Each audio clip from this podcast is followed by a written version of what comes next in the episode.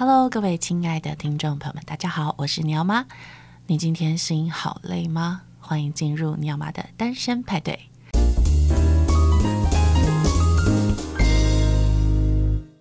今天邀请到一个超级久没有见的呃好朋友哦，是呃尼奥小时候呢在念全美语幼儿园的园长啊、让我们掌声欢迎 Sophie。Hello，大家好，我是 Sophie。Sophie 很想用英文开头，对不对？Hello everyone. Yeah, hello everyone. Yeah, I'm Sophie. Yeah，呃、uh,，Sophie 是呃当时 Neil 他小时候呃在 Happy Marion 的一个全美语分校。嗯，哦，那时候台湾只有一家，对不对？呃，应该说。全外师的学校当时只有这一家，呃，其实一开始的时候是有其他两家，但是因为我觉得因为市场的关系，对，然后再加上当时呃地区性的房租，然后跟房东的关系，所以就后来只剩下我们这一家。是、嗯、那时候为什么会有这样的一个学校诞生呢、啊？那时候我们觉得，呃，应该说老板嘛，老板当时觉得说，就是。台湾这个全美语的市场，其实如果能够真的很落实，像在国外的那种，就是上课的感觉。对，那嗯，我们就会希望营造出一个就是完完全全的全美语的的氛围给孩子。嗯。那通常小孩会是这样，其实大人也会，就是你当你看到一个嗯亚洲人亚洲人，那你就会很不自觉的就会讲中文起来了。所以你就会觉得我应该会可以说中文，他会听得懂。那当时我们的设定就是，我如果营造这个环境就是外师，对，然后呃让孩子觉得他就是进来融入这个环境里面，嗯，那么他在学习的过程里面，其实他就会慢慢进入那个氛围里面。嗯，当时我们设计的时候，其实我们我常常会跟家长说，其实你不用很担心，因为。我们会让孩子进门的时候，他就会很自然而然，就是哎，他开始说 speak English。对。但他回家的时候，他一打开门哦，这样一来见妈妈，我要回家了，就是他会有那个自动切换、自动切换的感觉。对，对，我觉得你们学校真的很神奇哦，因为那个时候其实你有在这之前，他是在另外一家双语幼儿园私立的，嗯，然后就是很严格军事化教育，嗯，但是他们的硬体设备真的很好，就是他们。就是一整栋，然后有自己的厨房啊，自己的任所有东西，会那种大表演舞台啊，都有都有，然后还有一大堆 monitors，就是，然后那时候我很焦虑，所以每天把 Neil 送进去，我就会站在那边看 monitor，嗯，看到十点。确认这个孩子没事，嗯，我才会回家。然后回家之后再开那个远端的嗯遥控，就是看他的 camera。然后你有只要一有什么事，我就打去学校说 那个 小朋友怎么样怎么样这样子。那当然，因为后来就是发生一些事情，然后再加上我的工作，我就把他，我就很短时间内，大概只有几天的时间找到你们学校。嗯嗯，然后。然后就把他送过去。那时候我记得 Sophie 还跟我讲说，我就我有问你说，哎，有没有 monitor？因为我就没有安全感嘛，嗯、我就想说上班的时候我要偷看我儿子。嗯、然后你就跟我说，你们学校不需要啊。嗯，你说小朋友有没有开心？嗯，你看他回家晚上什么样的反应，嗯，你就知道。嗯，那时候你们你是怎么在呃看我问的这个问题？应该说。我觉得我站的位置上面，呃，我觉得出发点是信任，是，就像我信任老师，对，我信任老师会照顾好孩子。就是我当时在 interview 每个老师进来的时候，其实在这个学校里面，我只有设定一件事情很重要，就是，嗯，你是真的很爱孩子，对，你才能来。对，那你说，其实市场上去 offer 老师的这个 salary，嗯，其实。可高可低，对。那我们学校当时其实我觉得是一个差不多的 standard，就是一个差不多的 level。嗯。那我常常会跟老师说，其实我的学校没有。也许不会比别人的学校看起来 fancy，嗯哼，但我觉得有一件事情很重要，就是如果你真的很爱孩子，那我们在这个环境里面一起工作会很重要，就是会是会很 OK。但如果你不爱孩子，你只是其实单纯想要赚钱，嗯，那我会建议你去找更好的工作。就我通常不太留，就是我不刻意告诉，或者是去，嗯，好像。Begging 老师，你要留下来或什么？我觉得这是像呃双方面的。对，没错。那在学校里面，通常我会就是我觉得我自己怎么做，其实老师们就会看得到。所以我觉得爱不爱孩子这件事情是要从自己做起。嗯，那如果我为愿意为孩子多花一点时间，或是蹲下来跟孩子多讲两句话，我觉得老师们会懂。因为其实很多外师在台湾开始工作，最大的理由是因为他们可能想要换一个不同的环境。嗯，第二个，其实很多人其实他们没有实际的工作经验，嗯，其实他们也在学。嗯，那我觉得这种东西是互相的。对。那如果他理解你对孩子的付出，他相对的也会跟着是这样做的。嗯，那平常因为我们会巡堂，所以常常我会走来走去，嗯，所以我会了解说，嗯，老师跟孩子之间的互动，有时候我会知道，就是每个人站的观点稍微有点不太一样。我们其实以前会碰过，老师可能会有他的坚持，那孩子可能他会有他的执拗，就是他会觉得我就是不要。嗯，对。那通常我不会刻意去说，嗯。你一定要听老师的，嗯，或是我我不会刻意去让老师觉得说，嗯，他一定要就是让孩子，就是你一定要退让或者是什么，因为其实，在我们的这个学校里面，我觉得啦，幼教这件事情有时候很难做的事情是，你除了嗯照顾孩子的成长这一块之外，你还要陪同家长成长。对，没错，我觉得。那很多家长会很焦虑这，这个很很，我我一开始的时候当父母的时候，我也会，就是我开始在选学校学校的时候，其实我也我也曾经试着去寻找过不同的学校，但是我后来发现，其实信任这件事情很重要，是对，因为嗯。所以通常碰到，譬如说孩子们如果有跟老师之间有一些冲突的时候，嗯，我通常会是停下来，然后先看到底发生什么事。嗯，我不会直接说呃怎么了，我通常会蹲下来问孩子说，刚刚有不开心吗？嗯嗯，或者是说嗯，你觉得这件事情为什么让你觉得有不开心？就是有时候孩子的执拗其实他只是在某一个点上面，对。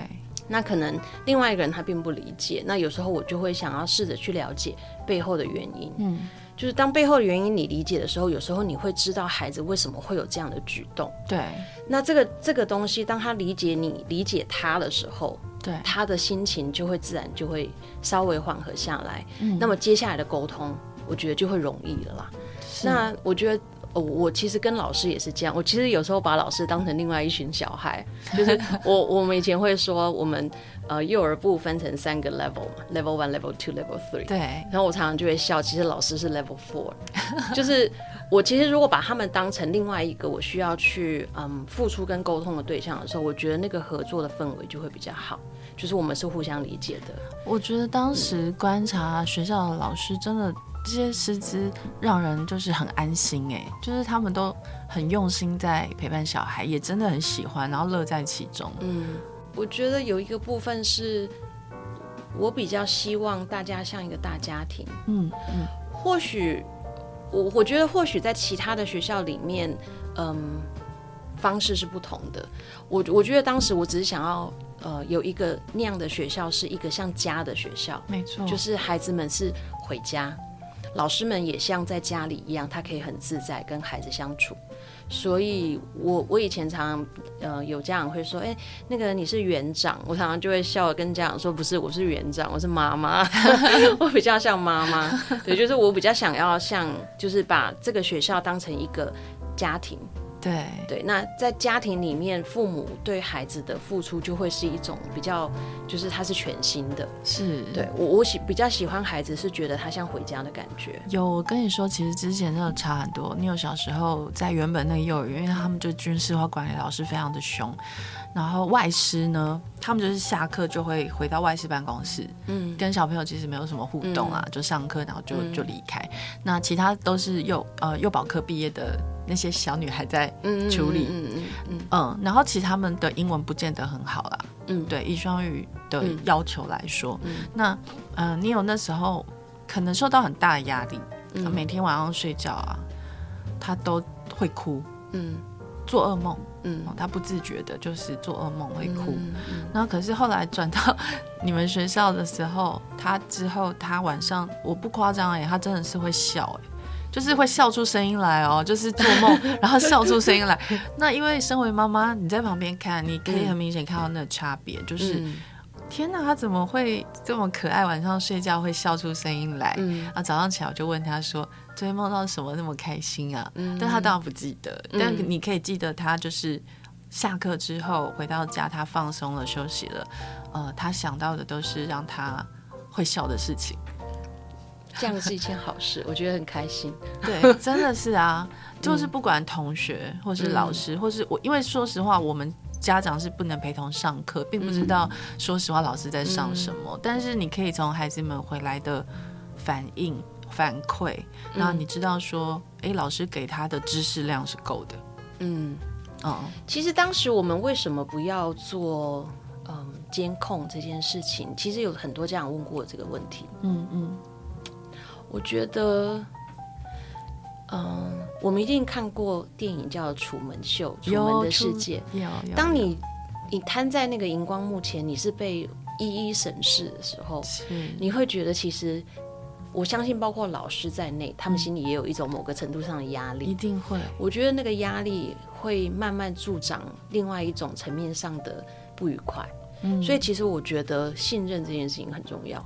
所以当时我我那时候很坚持，我不要做这件事情，是因为。如果你信任学校，其实你会放心的把孩子交给我们。对。但如果你觉得你一定要需要透过监控这件事情才能够确保你的孩子开心不开心，那就表示我们一开始的关系就不是建立在信任上面。嗯，嗯。所以当没有那个信任感的时候，其实老师在做任何事情，或是包括我们在内，我们都会觉得，哦，好像这一刻我好像还要需要在荧光幕前刻意稍微修饰，我觉得那个感觉就不自在。其实老师不自在，孩子就会不自在。确实，对，所以当时我们，呃，对，我们也因为这样子，其实有很多家长一听到啊，你们没有 monitor，嗯，那我们要考虑一下。这么想要 monitor 啊？对对，以以前我们有一个老师，那时候我记得他刚刚有小孩，然后。那因为他要工作，所以他就把小孩送去那个像幼托，就是保姆，零到二岁。对对对，那那时候他很像是 baby。我永远记得那时候中午吃饭的时候，他陪小孩吃完饭，小孩在睡觉，然后他就坐在电脑前面，然后我就刚好因为巡堂看小孩，我就经过，然后我就看着他，我就问他说：“What are you doing？” 他就说：“I'm looking at my kid。”然后我就这样看啊，不就是一个 baby 躺在那吗？我就问他说：“那你想看什么？” 他就说。我我就是因为就是因为有提供这个，我就看，我就说，如果你的小孩知道你是一直这样盯着他，如果他有意识，他应该会觉得睡得很不自在，你不觉得吗？有一些，而且我在想哦，你刚刚讲到这件事，我想到现在好多人也会都养宠物，嗯，他们要这个 monitor 他们的 pets，他们的狗跟猫咪在家里干嘛，他们很好奇啊，我觉得那是好奇心，嗯嗯。就是我我我其实理解，就是好奇这件事情，你会想要知道，大家都会想要知道，就是当我在这个时空里面做这件事情的时候，我很关心的另外一个人，对，在另外一个时空到底在做什么，或者是开不开心啊，好不好啊？对。但有时候我反过来想，就是如果我是那个被观察的人，对，我可能会觉得，嗯，我现在如果笑，嗯，不知道有没有笑得很开心，就是就是，你可能还会去思考很多其他的。嗯。那我觉得孩子其实需要的是自在。对对对，就是他可以开心的笑，然后如果他不高兴，他可以放肆的闹脾气。对，就是其实对，以前我常常跟孩子说，如果你真的很想哭，那我们就大哭一场。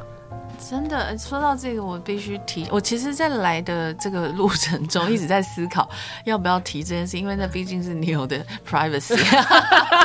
就是因为他第一天第一天去学校的时候，也是我第一天上班。嗯，那时候我刚到新的公司，啊，内心非常的不安，再加上他之前的在学校的经验很不好，嗯，所以我其实当然是会很担心，然后也不相信。嗯，这我理解。对、嗯、学校的关系，然后那时候我记得我下下我上班到一段时间，应该是傍晚吧，我就接到 Sophie 的电话。但是我看到电话的时候，我很不想接。我觉得家长都很不想接学校的电话，看、啊、学校，该不会我只有惹什么事吧？然后呢，果然你就打来。但是呢，我觉得 Sophie 最厉害的就是你有那一整天呢，他的一些表现，嗯，你把它整理成一个。你观察到他优点的事情，告诉家长，嗯，我觉得那很不容易，因为，呃，之前的他的学习经验里面遇到的老师，都会对他的特别，嗯，好感到不开心，嗯，他们会很希望他可以改、嗯、改善他自己，嗯，然后去配合大家，嗯，问题是就没办法、啊，每个孩子都是有他自己的独特的性格，我觉得，对、啊，然后他的不安跟他的情绪，嗯，那我觉得这种东西其实你很难去要求，嗯。大家都一样，没错。当然，配合这件事情，其实呃，在孩子慢慢适应环境之后，其实我会跟孩子聊到这件事情，就是你可以做自己，但我觉得以不干扰别人为原则。嗯嗯嗯。那我觉得这件事情很重要，就是当大家都觉得。I just want to be myself。嗯，但是你忘记了说，其实还有别人会有一些不同的感触。但我觉得在这个前提之前，是他必须要先很自在的先做他自己，他理解他所有反映出来的情绪感觉是被接受的。对，那接下来他就会学着去试着也去了解别人的感受跟感情，嗯，或者是他有不愉快。我觉得这个很重要，而且这个东西是从小，其实孩子们就很像，我常常觉得就很像种。种种一棵植物，你先放种子，浇水。那你要给他什么样的东西？有时候你会透过，嗯，在那个沟通的过程里面，嗯、慢慢慢慢的，你去让他理解说我们为什么要这么做。嗯，或者是我们可能在碰到每一件事情的时候，我们会去讨论。就是我觉得讨论这件事情很重要，就是去理解孩子的情绪，然后再来告诉他，嗯，那我的想法可能是什么？嗯哼，对。那我觉得大部分的大人，其实我们以前成长的过程里面，应该也都是这样。我爸妈是这样，就是我就是告诉你应该怎么做，是对，然后你就是接受这个资讯。那呃，先姑且不论你自己喜不喜欢，但你就是接受这个资讯，然后你觉得哦，那我就必须要这么做。嗯，我可能我觉得孩子其实有他的想法。嗯，其实，在教学的过程里面这么多年，我其实从孩子身上学到很多。哎，我相信，我相信，就是。当你去聆听他们的时候，你会发现，哎、欸，其实，哎、欸，他有时候想的跟我想的其实不太一样。没错，对，但你也，但也不是错，或者是也没有所谓的对错，就是他有他的想法。对，他为什么觉得是这样？那我就会去听，哎、欸，为什么你这样想？然后，然后我听完以后，我会再告诉他我的想法是什么。嗯，那他就会知道说，哦，原来你有其他的想法。嗯嗯嗯，对，那那这个会比一开始我就先说，哦。你你要这样，就是 you have to follow the rule 的那个东西来讲，我觉得他的接受度会高一点。对对，Sophie 他嗯，Sophie 之前是学在美国学，我在纽西兰学教育。你在纽西兰？对，我在纽西兰，好棒的地方哎。对啊，我我常常笑，就是嗯，牛羊比人多的地方，但是很安静。我觉得它就是一个步调很慢，但它让你停下来思考很多东西。对，我以前游学是去纽西兰，我印象非常深那个地方的美好。嗯，对啊，我觉得就是那边的淳朴啦，就是那种民风比较淳。我以前那个年代很淳朴，风景是一流的。嗯，Sophie，那你那时候是在学幼儿教育吗？还是纯粹就是教育？其实纯粹学教，我们。那时候的 education major 其实是分两块，它一块是走 management，另外一块是走 psychology。嗯，那当时我比较喜欢走 psychology，所以后来我就往那个方向走。然后它课程的设计里面，它就会大一的时候是共同科目，然后慢慢到大二就会开始分开来。那我那时候就学，我觉得我比较想要去理解孩子的成长，就是其实他也不是只有孩子，他就是一个从。从 baby 这个人出生一直到他年老，嗯、我们那时候要学，就是从出生一直到年老，嗯，这些这个过程里面的发展跟一些教育的概念跟观点。那因为他比较走心理的层面，嗯，所以嗯，看到的东西跟听到的东西，教授分享的东西，其实都会属于比较这一块。对，我觉得呃，目前台湾的家长可能整个教育制度的关系，那个焦虑啊，一直没有办法释放。就是他们从小婴儿开始就很焦虑，然后呃，幼稚园很焦虑，因为我要念公幼、私幼还是双语还是全美，我不知道。然后小小朋友要不要学英文啊？还是先把母语学好就好了？各种说法，那你自己怎么看？因为你是推广这个美语教育嘛，全全美语。我觉得有个观念还蛮重要的，我常常会跟就是朋友分享，有时候朋友会问，或家长会问。其实全要不要全美语这件事情，取决于你怎么看。有的人的全美语是非常偏食的那种，嗯，就是，嗯，因为上了全美语的学校，所以在家里也要也要全美语，对要英文，看的电视也要英文，oh. 说话也要英文。我觉得，嗯，那个就有点太过了。其实我的我的概念都是，其实学龄前的孩子是他是一个语言接收度最强的时刻。对，就好像我们小时候可以，嗯，讲国语，然后家里面如果讲闽南语，我们可能会跟着阿公阿妈讲闽南语。然后如果你有其他的家里有其他的语言存在，其实你很容易就会感受得到，然后你也自然而然就学了。嗯那我觉得其实不偏颇任何一个语言这件事情，其实在学习的过程里面还蛮重要的。所以我常常都会觉得说，既然你来学校全美语，其实我觉得蛮好，是因为如果你在这个环境里面是完完全全把你自己放在那个。沉浸在那个环境里面全美语的时候，你已经充分的运用到那个语言。嗯、那么打开门回家，妈妈，我要回家了。那一刻开始，嗯、其实你可以开始讲中文啦。其实我觉得比较简单，是我以前有算过时数，因为我觉得如果一天少于几个小时，嗯，比如说一天我只讲全美语一个小时，嗯，跟我一天有三个小时到五个小时，嗯、那是不一样的。然后每天不间断，我觉得这蛮重要，嗯、就是他。他不用一整天都讲英文，嗯、但是他必须有一个一定的时数。我觉得他对记忆好像是有用的，你自己怎么看？因为他可以，我我觉得学习语言这个东西，我我以前常常碰到一个问题，嗯，其实这个出现在我们家里面，好像也也你要这么说也是可以，就是大部分的人会觉得学全美语的孩子，就是在全美语环境长大的孩子，嗯嗯、中文就会不好。对吗？我必须先偷偷说一下，女友确实，我儿子也是中文不太好，而且蛮排斥的。但我觉得这个前提是，嗯，我觉得当时我们在做这件事情的时候，有意无意之间，我们可能都有一点点偏食。哦，对吗？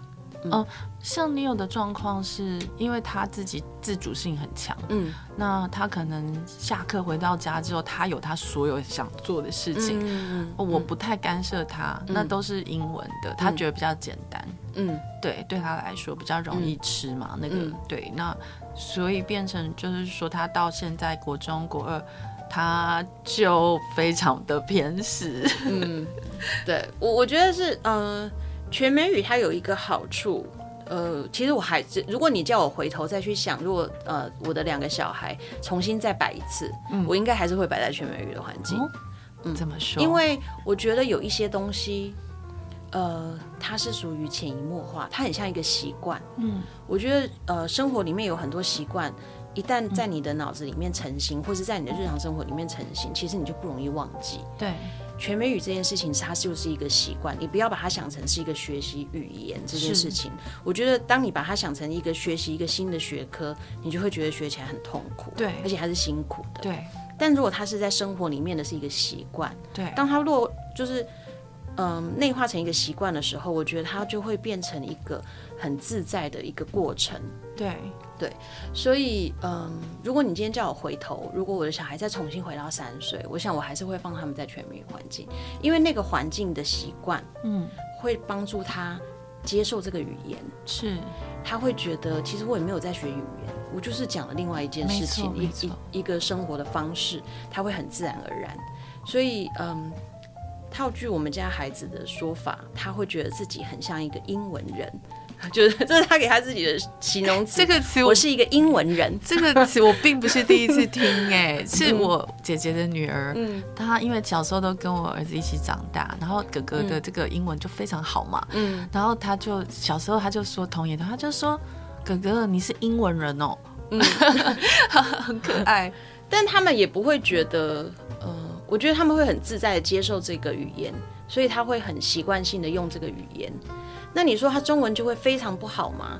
如果以基本的生活沟通来说，我觉得他其实还是做到了，对吗？完全可以。他可能没有办法成为一个嗯非常有文学气息的作家作家，嗯，但是基本的沟通，呃，与人的沟通跟呃交谈，我觉得他其实还是有可以啦。对，我觉得其实这样就 OK 了。但是。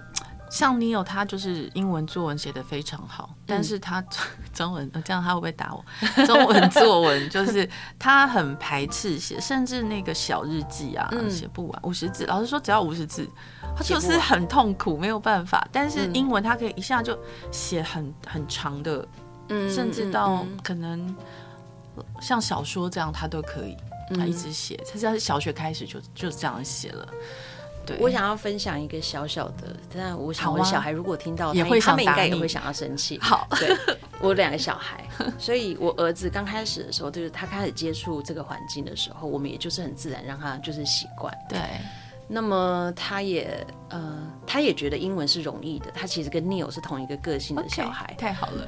然后他就是觉得英文容易，所以他对于英文去做任何事情，他都会觉得很自在，所以他会习惯。他包括连玩呃电脑游戏，对，他也是从英文开始起步，对啊。然后跟别人线上游戏，他巴拉巴拉巴拉讲出来也都是英文。对，有一天我们经过他的房间。你在跟谁讲话？对，就是他还是英文，就是他很习惯用这个语言，所以相对的，他对于中文他觉得有压力。嗯，学校老师讲的可能是比较属于呃课程跟教条式的方式，所以他是会稍微排斥，对，他也不太喜欢。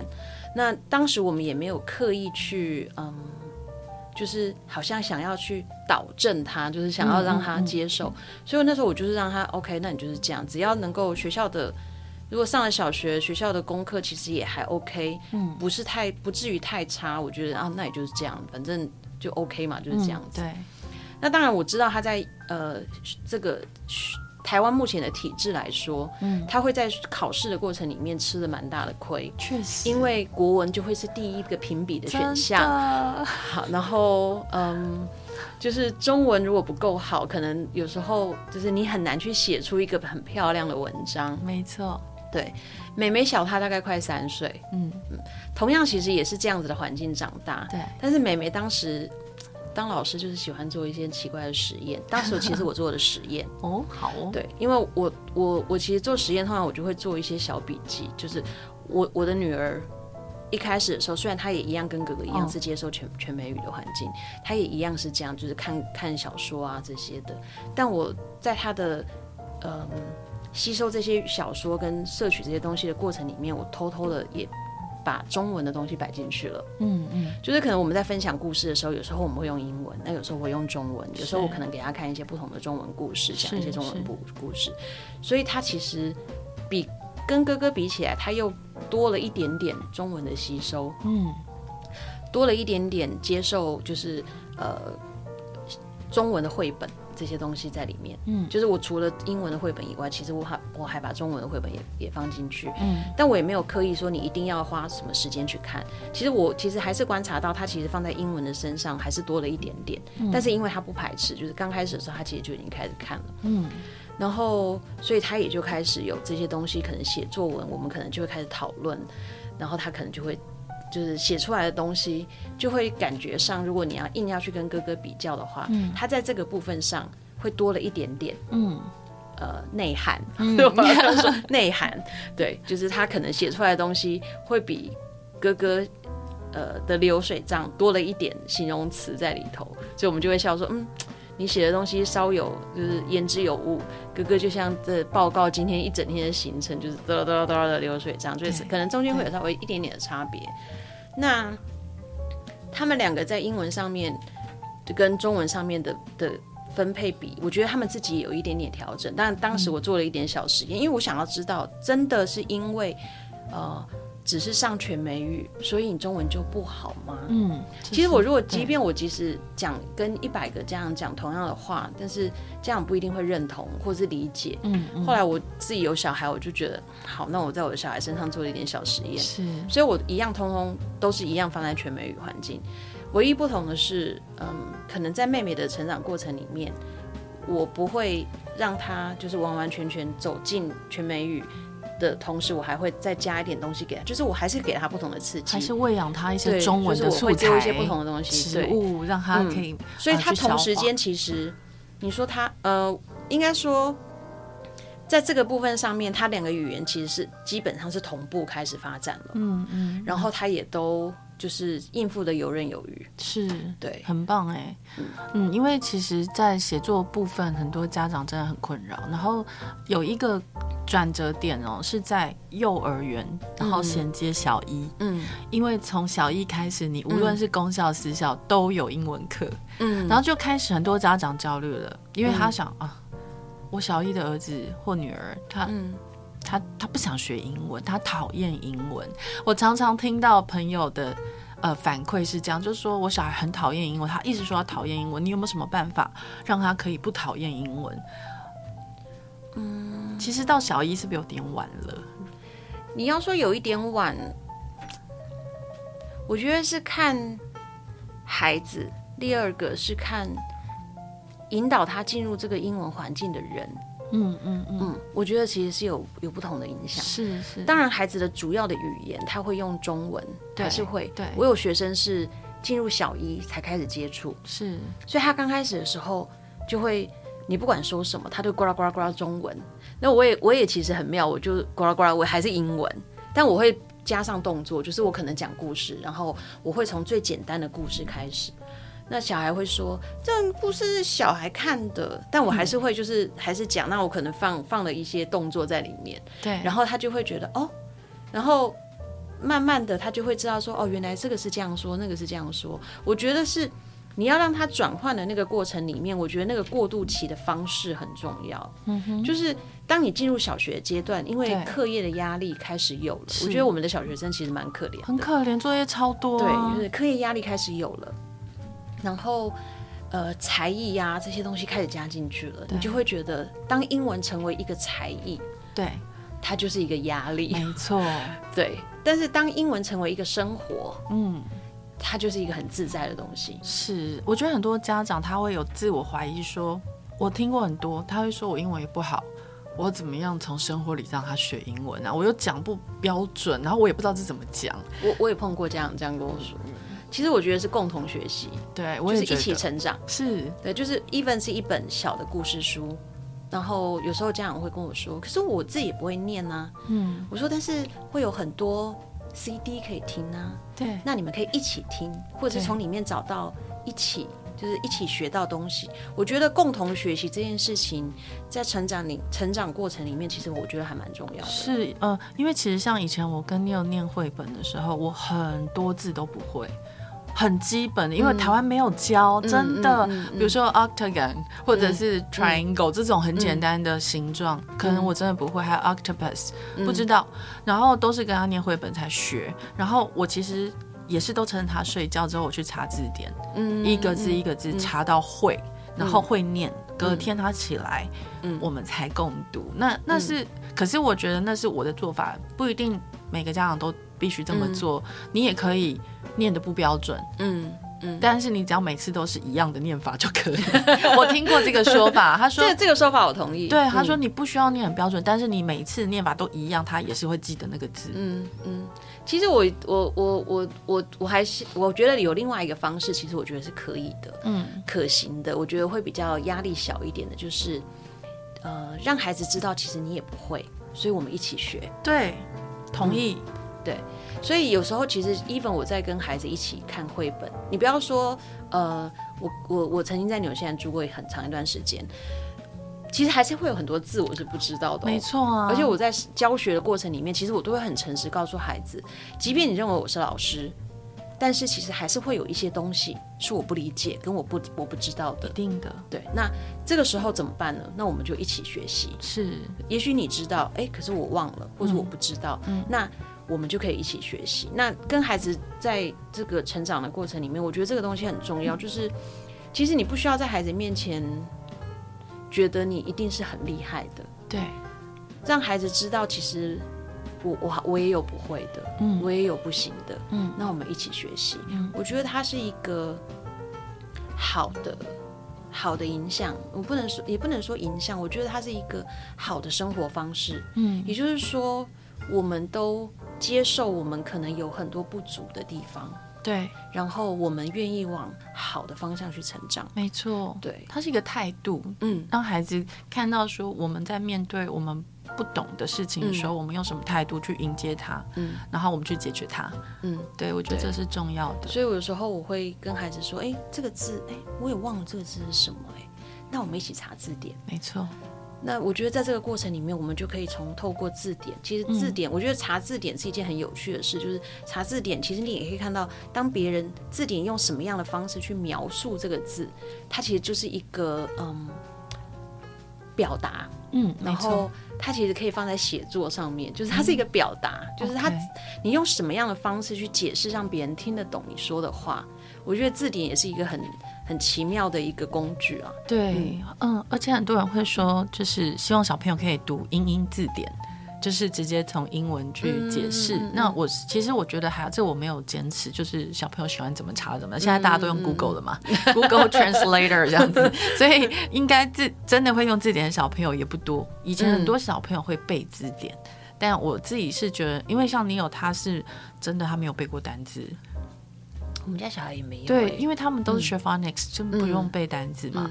对，但是很多孩子们现在在学习英文的过程里面，其实他们有很多时间是在背单词的。应该说，phonics 基础开始的时候。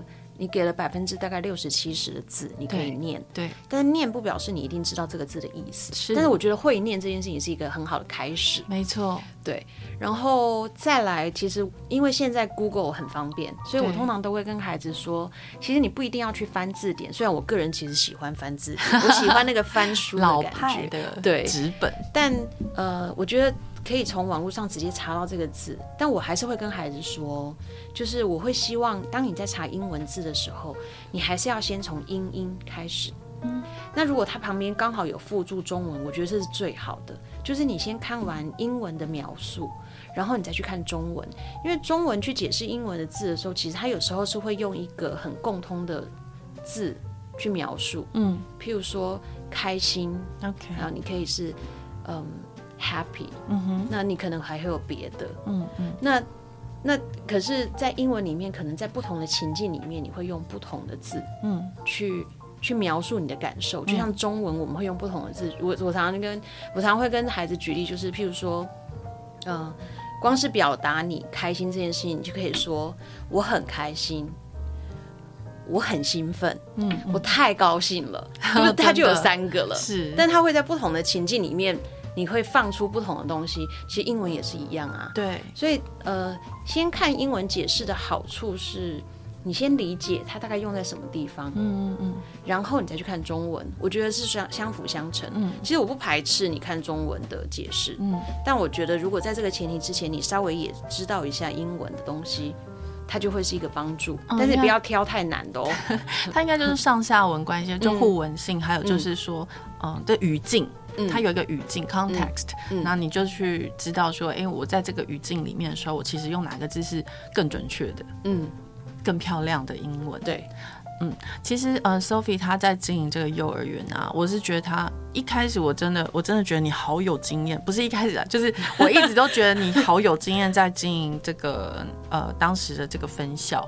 对，那其实有一个很重要的关键就是，呃，那时候因为你有小时候的第一个。幼儿园他们的成果发表会，真的就是一个 disaster，you know，、嗯、就是一场灾难。全部的孩子们呢，幼幼的孩子在台上表演的那一天。真的是哭的哭，闹的闹，然后呃，老师就急着就是安抚所有在台上的小朋友，乱成一团，然后家长也不知道怎么处理，因为他们在表演，我们又不能上台去抱他，那他们都在闹嘛，那就变成说老师一个人要中师一个助，就是一个助教，他要 handle 好多个小孩，然后就等于说他们之前练习的那一整个 Christmas 的表演就是，you know，就是泡汤了，嗯嗯，然后那时候我就。觉得说，哎，怎么会这样啊？就是一个学校怎么会，嗯，嗯，就一首 Christmas song 都没有办法让孩子们，嗯，呃，表演。那当时会觉得，可能他们很小，就两岁多，可能真的有困难。可是后来呢，我去看你们学校的成果发表会的时候，哇，我真的惊呆哎！就是每一个小朋友都昂首阔步，然后非常有秩序的走上舞台，然后就算是幼幼班的也是。然后每个小朋友眼神都充满光芒，嗯、因为他们知道他们今天自己要来做的是主角，是主角。然后他们要做什么，嗯、要唱什么歌，该摆什么动作，哪个位置要停下来。嗯，我觉得他们非常有把握。然后那时候我就想，咦，到底是有什么呃关键的方法，呃，让你们的每一个年级的小朋友，每一个年段的小朋友，嗯、他们都有办法做到？呃，我觉得是前置作业。嗯。我们我们通常在 plan 一个 Christmas performance 的时候，大概譬如说，呃，我们的 Christmas performance 大概都在十二月，对，所以我们其实，在十月份的时候就开始了，对，就是 Halloween party，我们的就是你知道英文学校最盛大的，对 Halloween，对 Halloween 结束一结束的那一天，我们就开始 plan Christmas。那我们在那个之前，其实我们就会开始在可能跟老师们讨论会议的时候，我们就会开始选定我们这一次的主题，嗯，然后我们就会开始去找这样的故事，对，然后呃有时候我们会找现成的剧本，然后改写，有时候老师就会说我来写，是，那他在写剧本的过程，或者是我在写剧本的过程，我就会先跟孩子分享故事，嗯，我觉得孩子先融入那个故事里面.就会很重要，呃，有一年我记得我们。演了一个 Care Bear，它其实是国外的一个卡通。台湾其实当时在台湾其实不太有名。我好像知道 Care Bear，嗯，就是很多很多各式各样颜色的的熊，然后它各代表了一个 symbol，一个不同的意义。是。然后刚开始我们在介绍这个的时候，其实台湾因为没有这个卡通，孩子其实是不理解的。对。那因为它里面有很多不同的角色，但是我觉得这个卡通。Care Bear 的好处是因为它给了每个孩子一个不同的使命感，譬如说你要去善待别人，你可以开心。然后有的呃里面会有一个 Grumpy Bear，就是他可能会常常爱生气，就是每一个情绪都在里头。那那我们那时候，因为他国外有一个就是像这样的卡通，所以我们就去。那当时我好像我记得我去加拿大，其实很巧，刚好去加拿大，然后我就去。找那个那个整个那个整套的 DVD 回来，我就不管不管三七二十一，我就买回来，然后我就放给孩子看，所以他们其实是从就是吃完饭。就是要准备回家之前，我们不是会有一小段 TV time，大概二十分钟，所以每一天我们都会让他们看那个卡通，老师会讲解，老师会跟他们分享这里面的卡通，然后这里面的卡通每一个角色在做什么，然后卡通里面到底在讲什么。是，所以我觉得融入这件事情很重要。对，就是当孩子融入那个角色跟融入这个故事的时候，他就会觉得哦，I'm part of it，是的那个感觉。所以前置作业在我们的那个时候，嗯、其实其实是最重要的。对。所以我们会先从嗯舞台的大小，然后我要怎么贴地上的那个 tape，、嗯、就包括我要从进门走位，然后去量那个尺寸，哦、然后还有这个，对对对，我们 我们其实进门的尺寸，然后要怎么去量？哦、那因为舞台的大小毕竟比学校一定是大，对，所以我们就是会把那个学校整个 Wonder Island 就是。就是整个贴满，是就是我我就要量好那个大概的尺寸，当然没有办法很精准，大概大约，所以我量好那个尺寸从进进来，然后呃每一个班代表的颜色，嗯，所以他们在从我们开始在做前置作业的时候，孩子们就会知道我们班一定是走在哪一条线上面。哦，对，那那个线呢，其实我们也不是只有练习的时候才用，我们是 play time 的时候，我们可能会玩一些游戏，譬如说，嗯。故意要叫小孩去走那个线，或找那个线，那我们就会玩一些，就是有的没有，反正老师们就会想一些有的没的的游戏，或者是我有时候我就会故意跟孩子说，好，我们现在要嗯、uh, find the color，然后我们就会开始了，比如说呃、uh, you need to find color red，然后他就他们就会刚刚跑跑到那里，当他习惯那个颜色在那里，所以那个颜色贴在我们的那个胶带贴在我们的 playground，大概已经贴大概贴了两个月，哇，所以小孩已经习惯啦。所以他知道他要走到哪里，他知道他要站在哪里，嗯、他知道那个位置就是都是就是这样，哦、所以他已经习惯那个感觉。所以当我们走到那个舞台的时候，我们还要拍照，我们先拍照，然后 exactly 一模一样的舞台的那个胶带尺就是宽度。比，比例，对，老师就把那个整个原封不动搬到那个舞台上开始贴，老师们就拿着尺开始贴量那个位置，哦、因为这样孩子才不会 confused。所以你其实你觉得小孩为什么能够走在位置上？我们其实没有用太多所谓的哦，你必须要排队什么，就当然还是排队了。但是因为在这个前面，我们已经做了很多的练习，就是让孩子在游戏玩游戏的时候，他也跑在那个线上。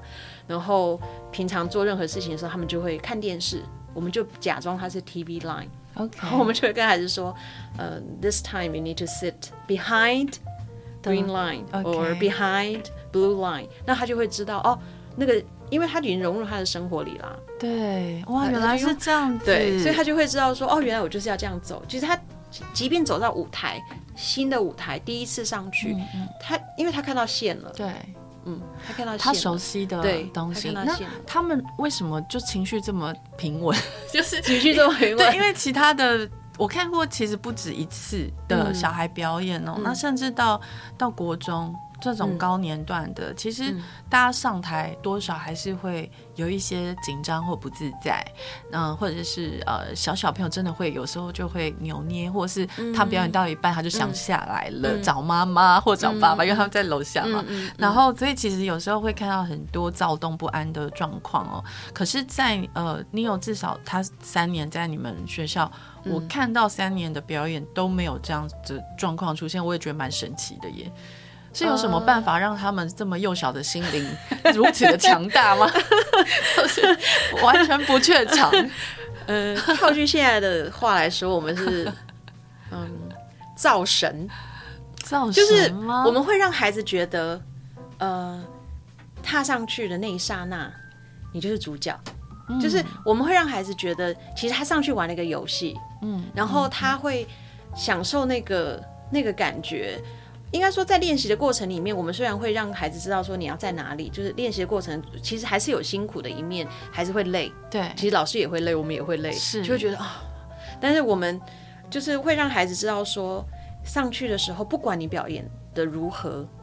我们其实都是在后台鼓掌到，就是孩子都会觉得你疯了吗？对，就是你手痛吗？对，就是他们上台之前，我们可能就会呃抱啊，就是就是我我觉得就是让他觉得你相信他做得到这件事情还蛮重要的。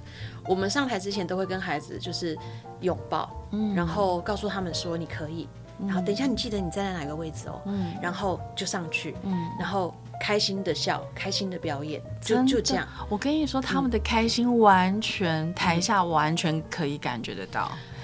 嗯嗯，而且像 Neo 他原，其实 Neo 他算是算内向吗？也不算，就是他别扭一点点，小时候一点点嘛。对，可是我我觉得他在你们学校那段时间，就是很明显的他，他他很喜欢戏剧表演这件事情。我们因为呃，应该说，我刚刚我所谓的前置期，我们在两个月前的前置期，其实我们已经开始表演了。OK，对对，老师会开始说啊，今天我是哪一个贝尔，然后他就就是就开始演，然后会开始带那个故事，然后开始带孩子一点点一点点的演，就是我们可能是坐着，但是我们可能就会开始假装今天你是。Grumpy Bear，那你就会表现出生气的声音，所以每个孩子他都会觉得他是融入那个对感觉，所以我想我我觉得最大的原因是因为孩子站在那个舞台上，他其实也没有觉得他在表演嘛。对，嗯，我觉得他们好像在分享一种嗯，嗯经验，让让我们台下的家长看，嗯、然后。我们看的人也不会一直捏冷汗，你知道吗？其实常常去看小朋友表演，我们在台下家长会捏冷汗，讲说 可是时候该讲话了，什么什么这样。可是呃，我觉得你们学校的真的没有那种感觉，就是很让人很安心。然后就是哇，每个小朋友都这样恰如其分。而且我觉得有一件事情是每个家长都会 care 的，就是嗯，戏份，谁是主角，然后谁是配角，然后或者是戏份不多。嗯嗯、可是我觉得在你们的配置里面，真的会让大家觉得呃。每个小孩都是那天的主角，其实是设计过的。我相信啊，所以这、嗯、这前置作业的设计，就是我们在写，even 我们在写剧本的时候，嗯，我我记得当时我在写剧本的时候，我都会嗯把每个角色先列列列一个列一个 list，然后我开始写完以后，我就会开始对照。譬如说，今天如果我是角色 A，对，好，我在里面大概有几句话，是好，大概我然后我会写下来，然后我再看，我现在如果是角色 B，那我在里面会有几句话。对，然后我会写下来，然后我就以此类推，然后大概抓一个 balance。好，如果我发现哎有一点点不不太平衡，那我就会想，哎，那我可以用什么样的方式去让它稍微调整一点点？譬如说，也许我不需要去强化单一主角，对，然后让他觉得说，哦，就是只有他，那我可以换一个方式，譬如说，让孩子们是呃唱跳一首歌，或者一个 rhyme，嗯，或者是呃可能。把那个那个主角的有一些台词稍微稍微技巧性的分配一点点到另外其他的角色上面，那孩子们就不会觉得说，嗯，为什么从头到尾都是有这个人在讲？其实孩子没有感觉，我觉得最最有感觉的是家长，家长会比较有感觉，因为我们等着要拍照嘛，对，家长拍到我们小孩，我们会觉得很空虚，想说，嗯，那我们就是为什么台词这么少呢？嗯，但我们通常也会一开始的时候，就是先让家长知道，如果你是 L one 最小年纪的那一班，那你真的不能期待他要。就是贯穿整场，是第一个孩子会累。其实我们最大的呃，当时我们最大的考量点都是孩子的体力，嗯、他能够消耗多少，还有他能够他的耐久力能够有多长。嗯，譬如说像最小的孩年纪的孩子，譬如三岁，好，对，他其实没有办法九十分钟都在台上，嗯，他可能只能呃一首歌，一首舞。三句台词，对，大概这是他的极限。哦，那么如果这是他的极限，我们就不会刻意要求他要十句台词，没错，因为他记不起来。对，那他，你要求他记十句台词的时候，他就不会有那个表现了。嗯，那你给他他很自在的舒适感，对、嗯，他就会有那个表现。没错。嗯，那当然，这个前置作业的时候，我们也会开始跟家长，就是在闲聊当中，我们也会让家长理解，我们在做这个 performance，其实不是为了要让他。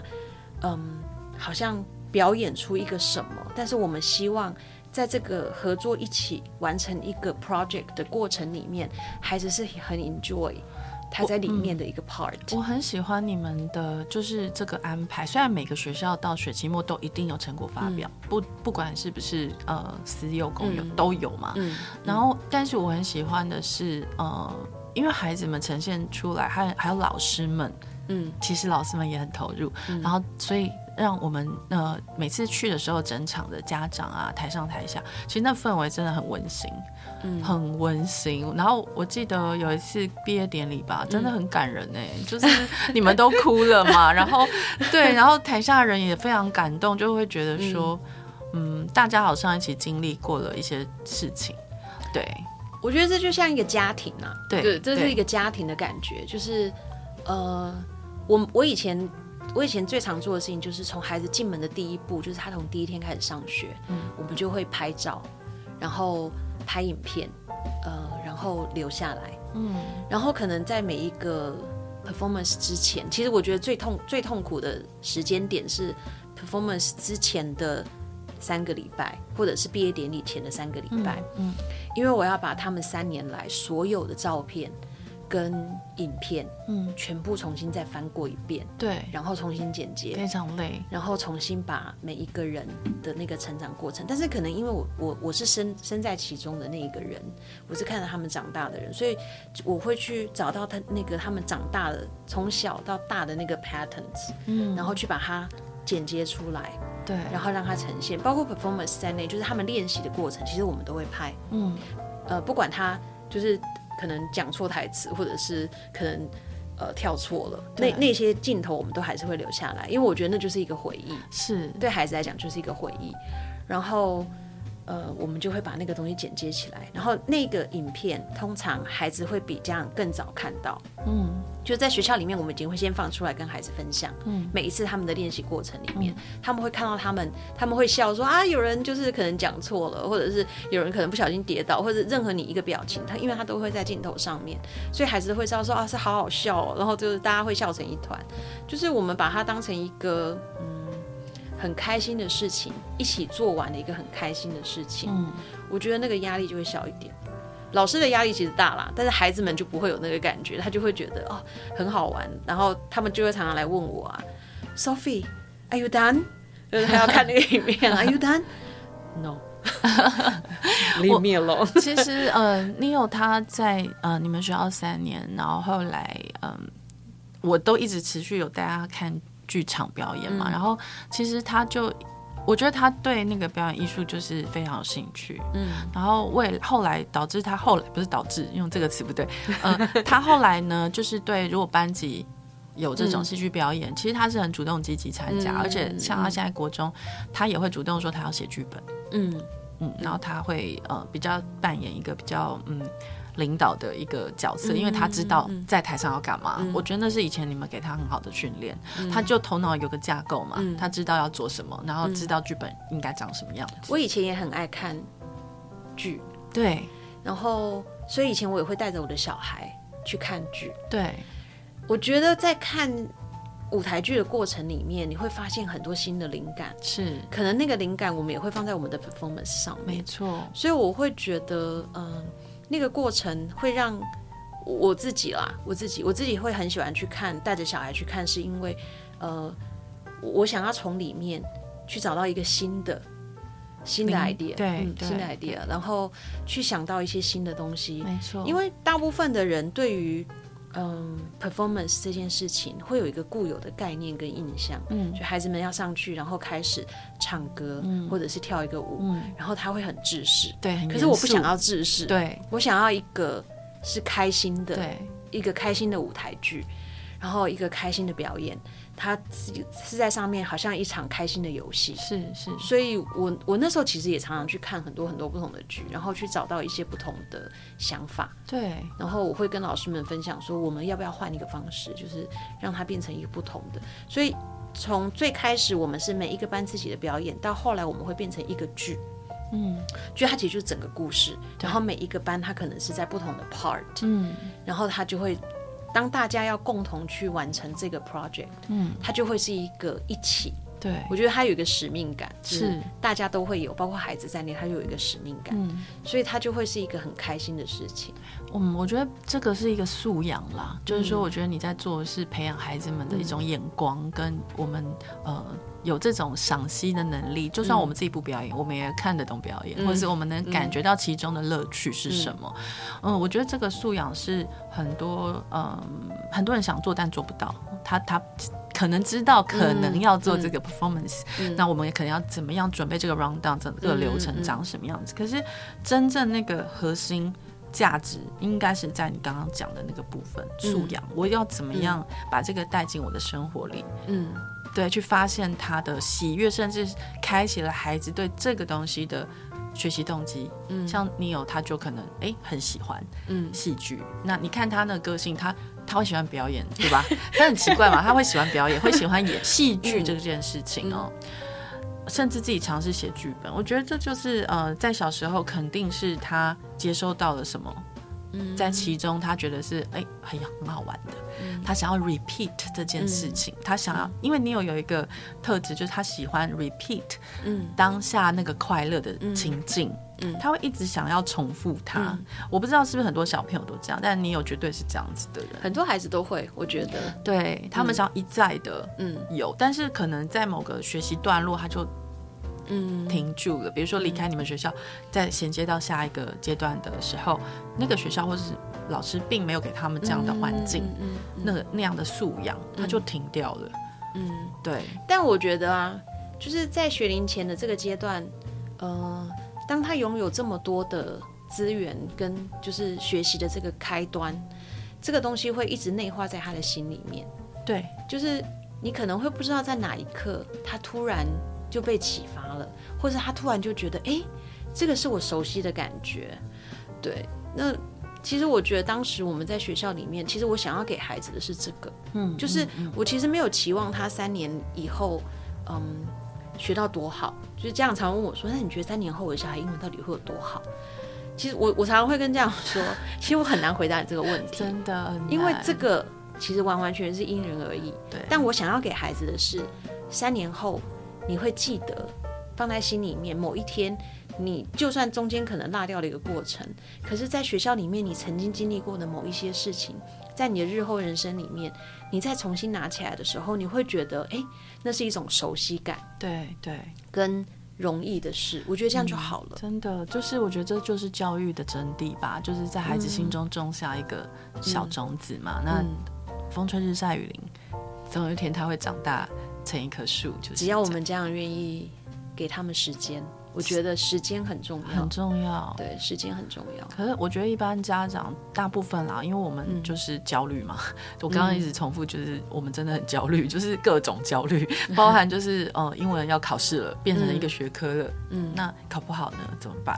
嗯、不行啊，还是得送去补习嘛，嗯，家教嘛，那就变成每天就是一直在训练自己答题的能力，嗯，解题，然后我怎么。怎么背句型？怎么背文法？怎么背单字？哇！瞬间一个语言变得好无聊。嗯，但是我觉得其实哦，呃，虽然那些背句型啊、背单字啊，其实它还是可以，嗯、呃，去把它改变成一个有趣的东西。我觉得是，嗯，只是说，嗯、我觉得，嗯，教学的人跟上课的人有差，对不对？对，我觉得其实还是有啦。就好像，嗯，我教书这么多年。我其实晚上还是要备课，有时候弄到很晚。对，然后家里人常常就会问我同一句话，或者是朋友会问我同一句话：“你不是教这么久了吗？嗯，为什么你还要花这么多时间准备这些东西？”对，那我就会觉得，其实我当然可以拿着就是我曾经教学过的东西出来，但我觉得每一个世代不一样，对，他所要去学习到跟面临到的东西也会不一样。嗯，那么我觉得教学者本身也是需要进步。对，没错，嗯，那所以备课这件事情对我来讲就会格外重要。他其实他花去了我，呃，一整天大部分的时间，嗯，就是我可能会搜寻很多很多不同的资料，然后开始消化这些东西，然后想说要怎么样把它变成在课堂上他们可以使用的，嗯嗯，对，我觉得这个东西就很重要。嗯，我相信备课这件事是很多老师，嗯、呃，也很想。学习的东西，但其实很多老师就一直不断想精进啦，他们的怎么教学会是更有效的教学。嗯、但我觉得幼儿园老师特别辛苦，就是就是呃，我觉得幼儿教育，嗯，其实他很多人也是都在反映说，幼儿园老师的呃，可能时间很长，但是薪水很少，嗯，他时间很长，他要处理超多事情的，嗯，还有那个是小朋友的关键发展期嘛，嗯、就是说他们要。有一些能力出来，嗯、包含自理能力啊，嗯、包含呃人际等等，嗯、呃，那可是一个老师，我怎么有办法同时处理你的心灵，又同时处理你的身体，嗯，然后还要给你一些知识？哦，我觉得好像幼儿园老师特别的 很有挑战。我觉得他们会觉得有一种嗯孤军奋战的感觉，对吗？对，对，我想最大的差别在于。呃，如果它是一个 teamwork，对，它就会显得容易一点。嗯，以前我们在学校里面是这样，我我猜想这个会是为什么很多老师会觉得待在学校里面是一件开心的事情，就是我们常常会呃伸出手去协助另外一个老师，应该这样说，就是我们不会让每一个人觉得你只是在做你的事。嗯，就是这件事情是大家的事。嗯，那我我以前是，嗯，大家我我我不知道，我我常常会觉得，以前我刚开始的时候，很多人会跟我说，你是校区的主管，所以你要先管好 office 里面的事情，嗯，就好了。嗯嗯，我的概念可能有点不太一样。我觉得孩子的事才是第一件事。嗯，那孩子的事情最大关联的是谁呢？那是老师。对，所以老师是第二件很重要的事情。对。那么，如果老师他觉得他有 backup 的人在支持他，他不管做任何一件事情，他手忙脚乱的时候，是会有一个人愿意，就是马上跳下去帮他一起处理。我觉得那个 backup 的感觉就会很重要。嗯，那么如果嗯，在幼教老师一个人在他在独立去处理这些事情的时候，所有的人都愿意一起去帮忙做这件事，我觉得那个压力就相对就会小。压力小，情绪的那个崩溃点就会降低了。嗯，对，你就会觉得啊，其实是 OK 的。对，很棒。因为之前你有的老师是 Miranda 嘛，他也讲过很多次，说他因为他在呃世界上，比如说韩国啊、中国，他都待过嘛，但他他就有直接跟我讲过，说他跟你工作是最喜欢的。对，他觉得跟你在一起，他学到很多东西。对，那我觉得他教学也很认真，就是他他是一个他是一个非常非常认真的老师，而且很有热忱，超有，而且 他什么都能聊。嗯，因为你有就是一个上课会一直聊天的小孩嘛，嗯嗯嗯嗯、就是然后他们就是会一直对话，一直对话，然后上知天文下知地理，这样、嗯、什么都要聊。所以我觉得真的是不太容易备课。嗯、如果以这样你得临场反应来说，嗯、其实我觉得，呃，真的是蛮考验老师的。嗯，平时平时的。累积，嗯。啊，然后孩子们他不断的提问，那你要怎么去面对孩子不断的提问这件事情？我觉得这也是一个难度哦，嗯、因为像你有他习惯这样跟老师，嗯，其实我觉得他这个模式是在你们学校建立起来的，就是他喜欢跟老师上课，就是问问很多，对，他想知道，他想分享的，他想他想理解的，对。对。但你知道到国中真的就不行了，所有的老师都说你上课不要打断我，嗯嗯。那其实他会有点挫折，他会觉得上课很无聊，嗯。不过我其实可以理解，就是在每一个嗯教学场所里面，因为人员的不同，还有人数的不同，对，所以他其实有实施上的。一定的难度，嗯，没错。我们以前很坚持一个班不能太多人，没错。我记得这个，就是你好像有一个上限，对，我就很坚持嘛。对，那我会觉得，呃，当然这样相对的可能，嗯、呃，以招生来讲，对，呃、我就我就是属于那个招生不好的主管。但我觉得学生的品质，就是我觉得那个氛围跟环境对他们来说，那是最重要的一环。对，可能我很在意这一个。你你现在叫我回头再去想这件事情，我还是在意这一个。没错，没错。对，那当老师能够足以应付跟照顾这些孩子，然后能够很放心的跟他们，就是一起，就是在这个过程里面的时候，他没有这么大压力，他相对的他就会，他的心情上就会平稳很多。当老师的心情平稳，其实孩子的心情就容易平稳。我觉得这是相对的。嗯，对，嗯，我我想帮很多家长。问问哦，因为其实大家在帮小朋友找学校的时候，遇到很多的抉择上的困难。嗯，那如果说以你自己当担任园长这么多年，经营学校这么多年的呃经验下来，你会怎么样建议家长去找到一个合适的幼儿园呢？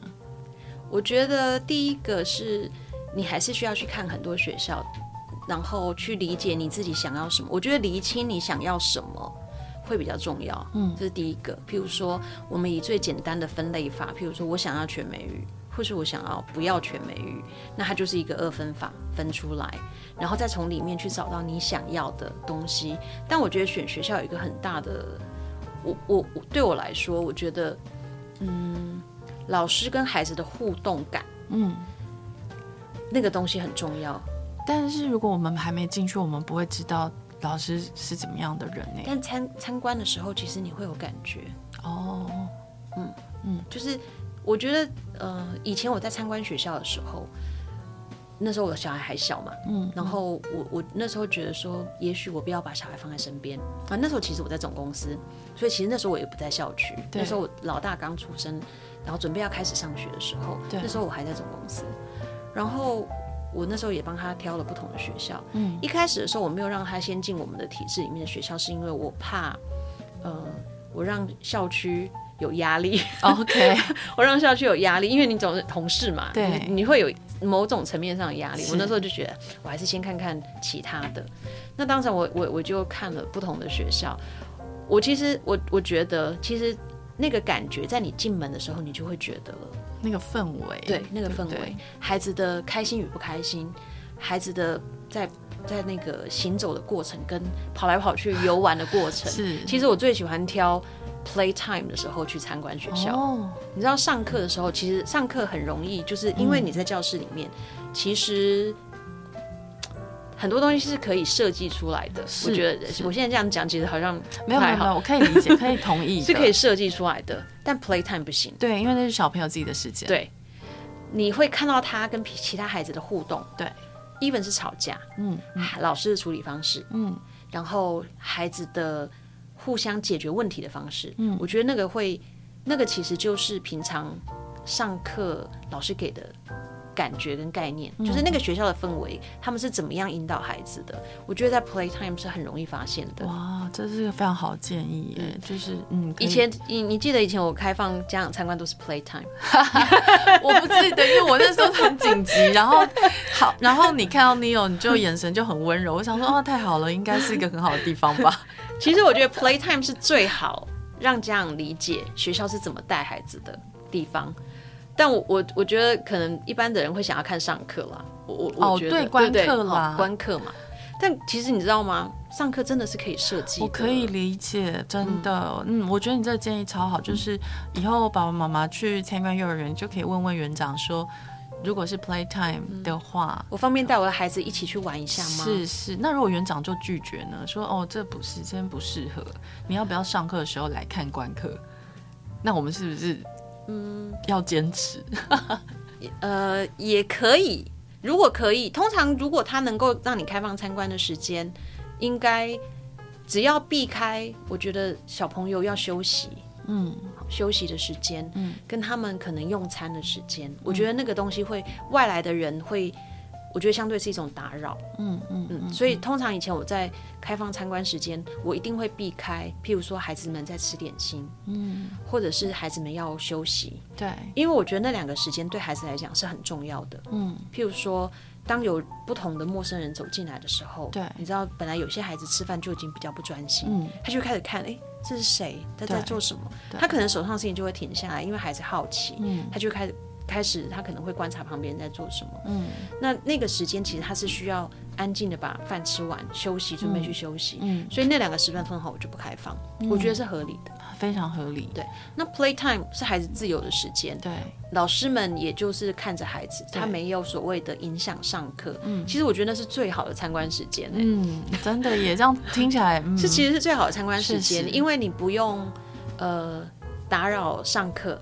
对，比如说我可能还想要看一下课，小朋友明明就在上课，还要看你，哎，今天外面怎么多了一个妈妈，或者之类的，所以我我通常是，嗯，我觉得其实是可以讨论，这是可以讨论的时间点，对，所以就是你的建议是多。第一个先想自己想要什么样类型的，嗯、然后再去多做参观，然后在 playtime 的时候可以去看看整个氛围如何，然后也最好小朋友是一起去啦，对不对？对，然后让小孩如果可以一起进去玩，那有的孩子可能愿意，有的孩子不愿意。是是。那即便孩子只是想要在旁边看，我觉得都 OK。嗯，就是你看孩子玩，嗯、然后你知道他们都在玩些什么。嗯，其实孩子的感受是最重要的。嗯，就是当在选学校的时候，我觉得。孩子会有感觉，他一定会有他的想法跟感觉，只是他可能不不不善于表达表达，对，嗯，但他一定知道。我想问一个问题，也是很多家长的烦恼，就是说，当我在这个学校，我的孩子不喜欢，或是他觉得受到委屈了，老师对他不好，等等等等，很多家长会一直纠结说，我要不要让他转学啊？还是不能？因为这样就是放弃耶。我不能叫他放弃，嗯、这样他会养成放弃的习惯哦。他一定要去适应、融合这个环境，嗯，因为他以后面对社会，他可能还是会遇到很多对他不好的老师，或是不适合他的老师，所以我不能让他转学。那你自己怎么看这件事情？如果以幼儿的年纪来看，他要忍耐还是不要？我觉得是沟通，嗯嗯。我觉得每一件事情的发生，他一定都背后有个原因。小孩跟小孩吵架。嗯老师跟老师不合，嗯，或是家长对老师有一定程度上的观感，对，或是老师对小孩有不同的想法，我觉得他是他取决于最开始的沟通，嗯，还有去理解背后的原因，嗯嗯。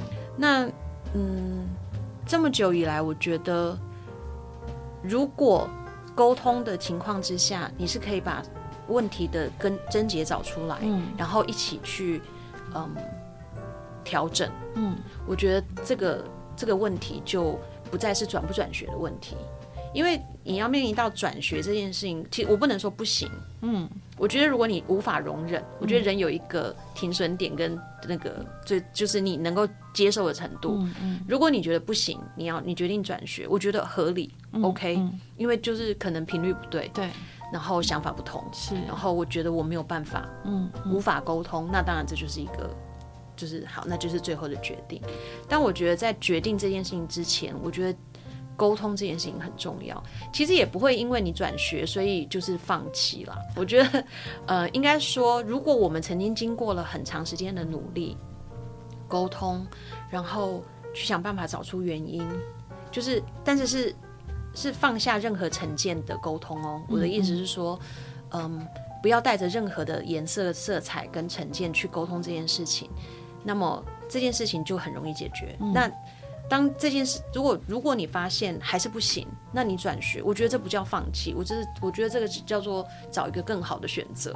嗯嗯，OK，对，所以嗯，对，因为真的蛮常听到这样子的，呃，家长对自己的呃要求，还有对孩子的要求啦，会说啊，不可以，他不可以这么快放弃，我也不行哦，因为要让他学习面对困境嘛。然后呃，不能就是当妈宝，不能有什么事情就躲回妈妈这里，等等等等，呃，各种自我鞭笞、自我怀疑跟对自我要求。这我同意啦，但呃，我觉得先试着了解 exactly what happened，嗯，OK，会比你只是先催眠自己说我不能放弃。嗯，其实我我嗯，到了我这个年纪，我觉得进入中年了，我觉得人生有很多事情是可以选择放下，是真的，没有什么不对，让自己好过一点，啊，是可以选择放下。嗯，就是你何苦一定要去坚持某一种你觉得好像非得这么做，但是好像又违背你自己的心意。对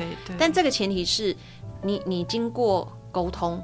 你经过思考，你经过很认真的去 try，嗯，然后你做了这个决定，我觉得那不叫放弃，我觉得那是另外一个好的选择，很棒。我觉得这个建议很多家长应该会很受用，因为他们其实往往看到自己孩子受委屈会很心疼哦，但是很心疼之余，他又觉得，所以他就整个人纠结起来了。我觉得心疼是正常的，对，很正常。然后我觉得，但是我觉得，呃，带着开放的心情去跟。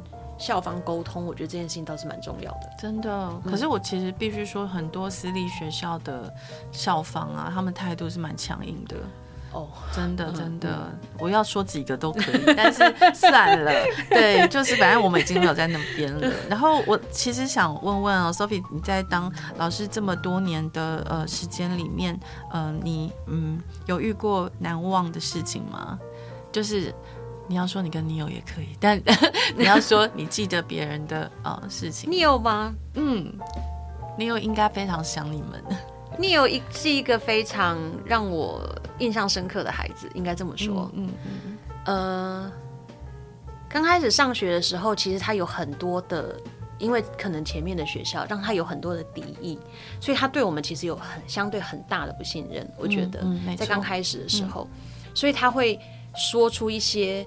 让我们觉得啊，就是很，很激烈的话，嗯，很激烈的话，或者是他会做出一些让我们，他会做出一些很激烈的行为。嗯，然后我永远记得他问过我一句话，嗯，你为什么不生气？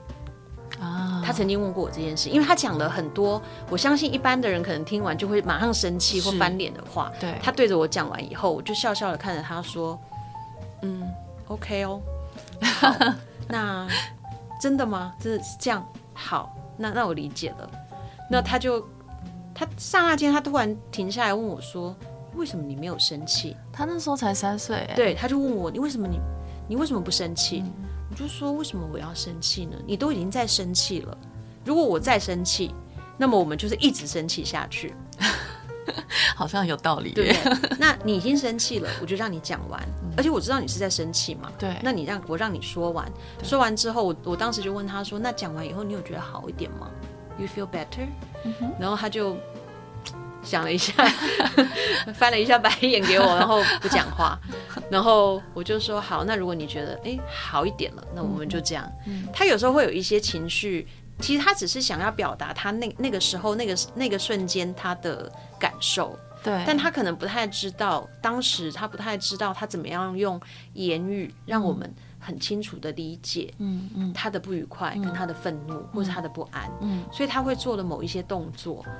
他有一次可以讲，他会知道吗？不会，他不会听。他他因为他想要让别人注意到他。他就把他全身上下衣服全部都脱光光，包括内裤。我记得那是 the first day，对，他就全部脱光光。对，然后我就看着他，然后所有的孩子可能从来没有经历过，大家就，然后我就会说，OK，you should do whatever you need to do，just go ahead do it。然后 Neo 就生气站在那里，然后我就看着他。后来我就我没有马上叫他把衣服穿起来，我就先等了这一下，我就只有问他说，Are you cold？嗯哼，会不会冷啊？嗯，然后他就这样看着我，我就说，嗯，要不要我拿一个 blanket 给你或什么的这样？然后他不要，我就说好吧，那我就陪他坐着。然后隔了一阵子，我看他稍微好一点的时候，我就说，那 Do you want to put on your underwear？然后他就想了一下，他就慢慢的再穿起来。然后我就想，好，那你既然愿意穿第一件，那你就会想要穿第二件了嘛？然后就再等一下，我就问他说，那要不要穿第二件啊？然后慢慢再穿回来。那在那个穿的过程，我可能就是跟他聊一下，他可能就会告诉我说他为什么不开心，他想要引起大家，可能有人就是他想要跟这个人讲话，这个人没理他，嗯，那他想要跟另外一个人讲话，那个人可能听不懂他要说什么，Okay. 因为毕竟那时候才三岁，其实很多孩子其实语言的表达也没有这么清楚，是，那他又是属于一个比较。很快的想要表达自己的人，对，所以其实有些孩子可能他们刚开始的时候会不知道你到底要说什么，或者是你到底想要做什么，嗯，所以他们的反应会是让他有一点点小受伤，嗯嗯，因为他不知道怎么去把那个中间的 connection 抓到，对，所以他会有一些反应。那他可能也许不知道，当他这个反应做下去的时候，小孩会更惊吓，就是。发生什么事了这样，嗯。那后来我就好，在这个过程我可能稍微理解了，那我就会。就是接下来我我也不带他去，就是告诉别人说，那你现在要跟 Neo 玩。其实后来我们就会讲不同的故事。嗯、我喜欢用故事让孩子去理解情境，我们要怎么样，就是或者是去理解别人的感受，或者是怎么样去跟别人一起玩。对对，所以我们就会透过故事讨论。其实我也没有让孩子知道说，那从此以后你们就应该要怎么做。所以透过故事，他们就知道说，哦，其实我们可以怎么样怎么样。我记得当时有一个孩子。他就说：“哎、欸，所以他就转头看 Neil，所以 so you，然后他就没讲下去了。What？然后 Neil 就看着他，他就看着 Neil，然后他就笑一笑，他就笑一笑，他就没有说话。然后，哎、欸，后来他们就还是就是可以玩在一起。一起所以他他可能就刹那间理解哦，原来其实你的生气只是因为你想要我跟你玩。OK。”或者是我，你可能有一些不同的表达方式。其实孩子就会，其实孩子是很善良的，我觉得很善良。孩子孩子很真，所以当你愿意跟他分享你的感受，包括你的不开心，对，那其实孩子是能够理解的。其实我觉得对孩子，我有时候觉得我们不需要太隐藏很多我们的不快乐。Yeah. 就是如果他知道，其实你也有不快乐，你也有伤心，你也有。你的各种各种情绪、嗯、情感，他会觉得这一切都很自然。对对，我们也是个人嘛，嗯，实在没有必要像神力女超人这样子。有时候我我因为小孩的事情，我会很伤心。对，然后有时候我在 office 就会哭了。嗯，那孩子就会走过来说：“Why are you crying? Are you sad?” 他就过来抱你，就是抱一下，嗯、然后我就会让孩子知道为什么我伤心。就是我不会让孩子觉得说，我就是老师，老师就是一定只能教你，或者是老师是就是一切都是 perfect，没有，老师也是人，嗯，真的，老师也是人，真的非常辛苦，尤其是在幼儿园的老师，嗯、真的，嗯、呃，是很让人尊敬的。那刚刚你有的那个小时候第一天上课的情况呢，非常的。有趣好玩哦，那当然就是 no judgment，就是呃，只是分享一个案例，因为我相信每个小朋友在呃学习的过程，在学校就学的过程，在社会化的过程，多多少少都一定会有一些很奇妙的，有很多太多太多奇妙的，对，所以呃，就是嗯。呃呃，小朋友跟你有都同时在学习。那老师的 Sophie 的反应是，我是觉得，嗯、我很喜欢，因为那天 Sophie 打电话给我的时候，因为，嗯，他那时候跟我说你有说了很多很不可思议的言语吼，然后那时候 Sophie 一点生气都没有，他跟我说，我觉得你有好棒哦。他会好多形容词，他好会用譬喻法，他可以把呃一种一件事情，他对一件事情的愤怒，用好多种不同的句子去表达。哇，我真的从来没有接过一个老师的电话是如此的赞赏你有呃就是这样的能力。但我被他一讲的时候，因为那里也是我第一天上班，我内心也很不安。呃，可是 Sophie 的电话呢，真的是安慰了我，身为一个家长。嗯呃的这种不安感，嗯，那也当然非常谢谢 Sophie，所以今天才会就是约 Sophie 来那么多年了，我们都没有见面哦。但是呃你有只要一有事发生，我其实都会很想打电话问 Sophie 说，Sophie 你觉得我现在该怎么办？我记得那时候你有刚上小学的时候，在新的私立小学。呃，那所学校也给你有很大的痛苦。嗯、呃，你有在学校发生了很多事情。那那时候我确实也有打电话到幼儿园再去烦 Sophie 说：“哎、欸、，Sophie，那你有发生这个事情该怎么办才好？”那我觉得，当然，就生命中有一些老师，确实都是很重要的角色。嗯，他可能会影响你人生很长的一段时间，甚至到你离开，他可能都会影响着我们的对事情的看法。还有我们解决事情的方式。嗯、对，那嗯，我想问问 Sophie 哦，因为我们时间真的很短，没有办法聊很多，就是有没有呃，可以跟家长们或者是老师们介绍一本你喜欢的书或影片？呃，好，我有带一本书，好，太棒了，期待。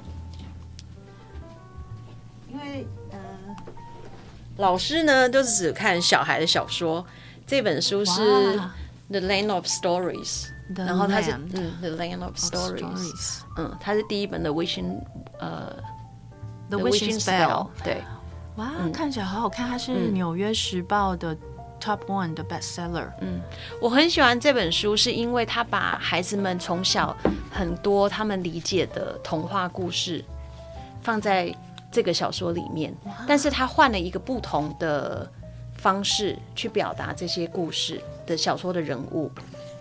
好看的感觉。嗯、譬如说，我觉得它里面让我比印象比较深刻的是里面的 The Evil Queen，就是那个白雪公主里面的那个坏皇后。坏皇后。对，但是他给了，就是大部分的人的印象中的坏皇后就是一个坏，就是坏恶毒，对，可怕的巫婆。我们刚开始在跟孩子共读这个孩这这本小说的时候，其实小孩子最开始的印象也会是这样子，嗯，就他会觉得说，哦，他就是坏不好，嗯，嗯，那我们慢慢从故事里面，我们去理解，就是，嗯，You never judge a person by the cover，就是 by the book cover，哦，对不对？就是因为每一个人内心里面他都有一些他的成长过程，对，有一些事情是。因为导致因为这个事情而导致另外一件事情的发生，没错，它是有一个因果关系。对，或者是我们当我们看到的，也不见得就是我们呃所有的事实的真相。对。那我常常就会跟孩子分享这种事情，因为你知道现在的社群媒体还有现在的网络其实很发达，所以你其实你可以看到很多很多各式各样的讯息。那我常常就会跟孩子说，其实我们在嗯、呃、理解一件一个事件或者是一个新闻，你不要只能听。一个方面的说法，你要练习去试着找出各种不同的面相，没错，你就会发现，哎，好像事实上不是我想的那样。对。对，那我我其实还蛮喜欢这本书的，嗯，因为我就会跟孩子们一起讨论，里面会有一些话是让孩子会也会去思考的问题，就是去思考，比如他会跟孩子说，嗯，the what we are living, the life has never never has solution。Life never has solution, right？确确实，对，没有解决方法，没有一个固定的解决方法。不管你认为你把这些你觉得困难的事情往后丢，但是永远你还是会面对新的。嗯，所以你要怎么走下去，认真的走下去，其实才是最重要的一件事。是，那呃，Sophie，你有建议说这个书几几岁以上，或者是说学习到什么程度以上的小朋友，其实就可以读呢？因为它其实有一点厚。对。他，我觉得这本书如果有呃大人愿意跟孩子一起共读，它是一个很好的共读题材。嗯、就在教学上面来讲，我觉得它有很多的主题可以探讨。我们从这本书其实延伸到很多，譬如说假新闻的探讨啦，嗯，嗯，然后对人的 judgment 的看法啦.然后这些东西，嗯、我觉得大概嗯。能够理解这本书的 content，应该小学三年级以上就可以理解了，哦、可以慢慢理解。哎、欸，我觉得真的很酷，因为这本书的一开头就有附上一个 map，然后那个 map 里面呢有这个很多很可爱好玩的，像我们以前熟悉像 The Red Riding Hood Kingdom，然后就是小红帽的王国嘛，嗯、然后还有那个 The Fairy Kingdom，还有 The Troll and Goblin Territory，然后还有 Mermaid Bay。就是人鱼的人鱼湾，嗯，他把所有孩子们从小听过的童话放在里头，然后这些这些童话故事的主角其实都各自有不同的 connection，好棒哦！这个就是我觉得，嗯，嗯，小朋友、大人看应该都会喜欢吧？我自己就很喜欢，我觉得大人也会喜欢。我觉得他呃，小说是这样，他其实。我觉得不分年龄呢，对，没错。然后我觉得，因为台湾呃，目前我觉得嗯，阅读英文的青少年小说，嗯，或者是说儿童小说，嗯，嗯，比较少。大家还是因为能力问题，都比较着重在英文绘本，嗯，对。那可是英文绘本相对字少啦，嗯，对它能呃表达的篇幅是有限的，但。呃，这一本的话，我觉得就是它的故事精彩。然后我刚刚看了一下文法是简单的，嗯，然后里面字也是简单的，嗯、不太难。但我我我上课之前还是会备课，就是我会先假想小孩可能不知道这个字，小孩可能不知道那个字，没错，我就会查字典。然后呢，我也会把。呃，比较正确的 definition 写上去，嗯嗯嗯嗯、就是我会我会觉得，即便我知道，但是我我可能我解释的方式不见得完完全全是正确的，嗯嗯、我就会把它都写好，嗯、然后在课堂上我可能就会跟孩子讨论不同的东西。嗯、我们因为这个本书，呃，讨论了对人人的看法、评价，哦 okay、然后呃，讨论对于。新闻本身嗯的真实性，嗯、就是这些东西，嗯、我觉得其实是蛮不错的。嗯、孩子会有一些天马行空的想象、哦。我觉得像你有他之前，嗯、呃，就是有被，因为你有他国一的时候有去台大的 D-School 做全美语的演讲，嗯，然后台大学生来听嘛，嗯，那他们就对他英文那么好很好奇，这样就问他说，嗯、因为那是全美语的一个。交流的一个环境，嗯、然后他们就用英文问他说：“哎，你为什么英文那么好啊？嗯、然后你都怎么怎么看待新闻？嗯，怎么收集这些资料？这样？”那 Neil 就说：“呃，他会看各种不同的媒体，比如说 BBC、ABC、嗯、CBC，、嗯、就是他会看全世界，嗯、呃，一天今天有多少个媒体报道，那、嗯、他会自己再把它整理成他觉得中立的内容。嗯”对，我觉得这应该就是很多家长都希望小朋友可以做到的事，就是你怎么样去建立自己的思考，嗯，啊，怎么收集资讯，嗯、然后变成我们自己的东西，嗯，对，那可能刚好你有有这个。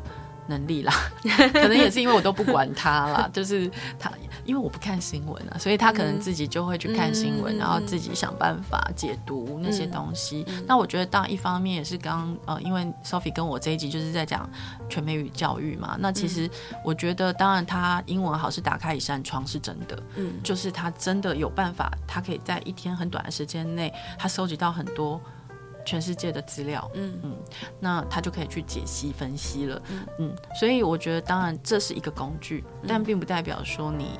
非得这么做不可。嗯，当然你也可以用中文去搜集啊，嗯、只是可能呃有时间差，或者是说他可能呃报道没有那么全面，嗯、因为大家可能没有办法在第一时间就翻译完所有的国外的、嗯、国内外的大事。嗯、那所以，嗯，我觉得小朋友们在呃美语学习上面可以听听看这一集呃 Sophie 的一些经验，然后爸爸妈妈在。未来帮小朋友选学校，或是你们现在就在面临这样的选择，或是说，呃，对于美语教育、美语学习这件事情有其他的疑问的话，都非常欢迎，呃，来留言，然后呃，都可以再问 Sophie 老师，然后呃，还有很多幼儿园的经营者或老师们要怎么备课，以及就是说在呃管理班级，还有管理学校的一些嗯、呃、know how。都今天 Sophie 都无私的分享了很多，嗯、对，那都希望对大家有帮助。那也希望大家对今天的节目内容感到满意喽。那喜欢的话，欢迎评分、订阅、留言，也欢欢迎 donate 我喽。呃，那今天节目就到这边，谢谢 Sophie，谢谢，拜拜，拜。